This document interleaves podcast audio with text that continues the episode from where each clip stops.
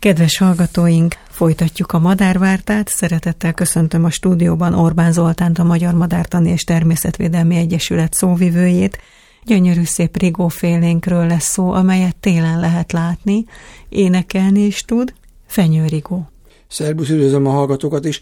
Igen, de lehet azt mondani, hogy ez a mi madarunk, mert Magyarországon is fészkel, úgy tűnik, hogy terjedőben van olyan 30 és 100 párra Hát az nem sok. becsülhető.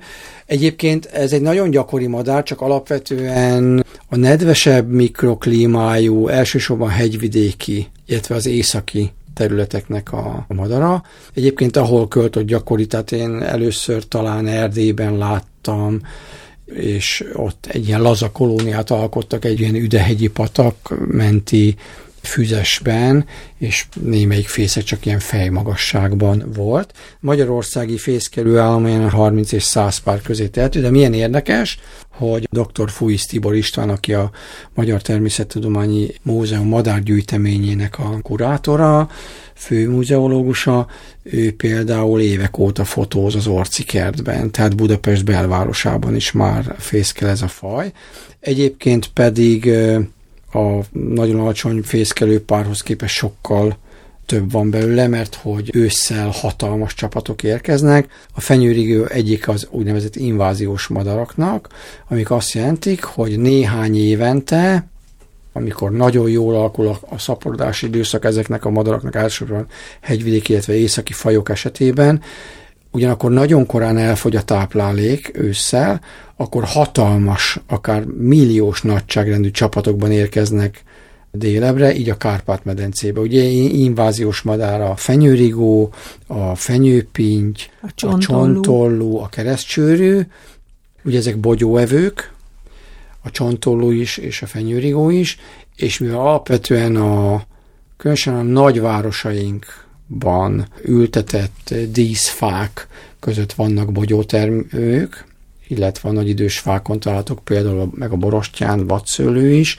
akkor ezeket fogyasztják előszeretettel, tehát lejön egy ilyen hatalmas nagy inváziós csapat, akkor elsősorban lakott területeket szállják meg, és akkor ilyenkor kell mennem szakérteni, mert hogy ezek kisebbek, de tök olyanok, mint a Hitchcock madarai, mert hogy ilyen ezrével repkednek, és mondjuk a, a, a nyugati ostorf, egy hatalmas nyugati ostorf, ami az egyik kedvenc táplálékuk, és mondjuk egy sok apró busz megálló, igen, bogyó busz megálló mögött van egy ilyen hatalmas faj, és az emberek megrémülnek, mert 5000 fenyőrigó, vagy másik években sokkal ritkább csontolúból néhány száz. Hát pedig ezek gyönyörűek, örülni kellene. Szép. a fenyőrigót, bocsánat, igen. elmondom, hogy hogy néz ki, hogy tudják a hallgatók, hogy miről beszélünk.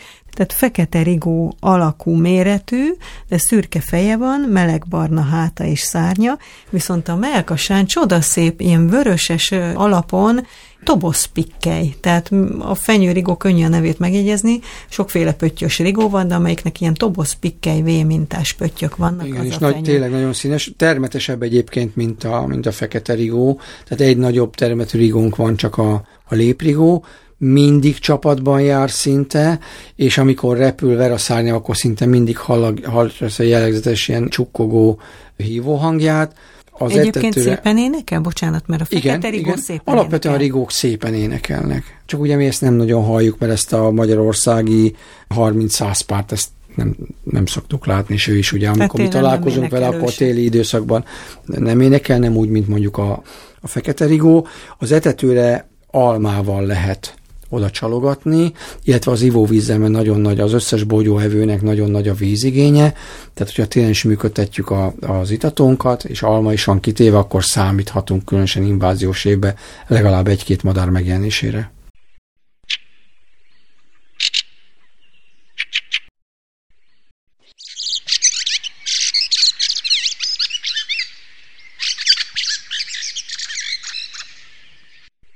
Fészkedése jellemző, hogy hány fiókát kelt ki, Általán, ő is a talajon fészkel, Nem, ő is, ő, tehát ő alapvetően növényzeten, az a különlegesség a többi rigónkkal ellentétben, hogy kolóniákat szeret alkotni, akár több tucat pár is költhet egymáshoz nagyon közel. Etetik is egymás fiókáit? Ezt most őszintén meg nem tudom mondani, akár még elő is fordulhat, de alapvetően a természetben ezt próbálják elkerülni, mert hogy nem éri meg. Mert hogy azért etetem én az én fiókámat, mert az én genetikai állományomat viszi tovább. Ezért vannak olyan fajok, ahol mondjuk a öt tojásból mind az ötnek más az apja. Mert azt mondja, hogy akkor, hogyha a tojót tudok egyszer párosan is az egyik tojást az én genetikai állományommal sikerül megtermékenyíteni, de ő beletolja a saját fészkébe, és a saját hivatalos párjával neveli fel, akkor nagyon király, mert én nekem nulla befektetéssel az egyik saját genetikai állományú fiókámat felneveli, vagy mit tudom én, a parti fecskék, amikor kirepülnek a fiókák, akkor megpróbálnak besunyogni egy még a járatban nevelkedő, sötétben üldögélő kisfiókákhoz, mert akkor ott potyába ingyen megeteti őket a, a másik szülő. De ezt éppen ezért próbálják a szülők kivédeni, hogy, hogy csak a saját genetikai állományú utódaikat neveljék, illetve vannak olyan fajok, ahol mondjuk családi kalákába dolgoznak, tehát mondjuk a timáliák, vagy az Ausztráliában élő varjúfélék, ahol annyira most a körülmény, hogy csak úgy lehet felnevelni egy vagy két fiókát, hogy az egész család mondjuk tíz madár eteti. És akkor pont az ausztrál varjaknál fordul az elő, hogy elmennek, ezek ilyen nagy csapatokban élnek, és elrabolják a már repülő fiókát a másik csapatból, mert akkor az náluk fog rabszolgaként besegíteni a saját genetikai állományú fióka nevelésébe.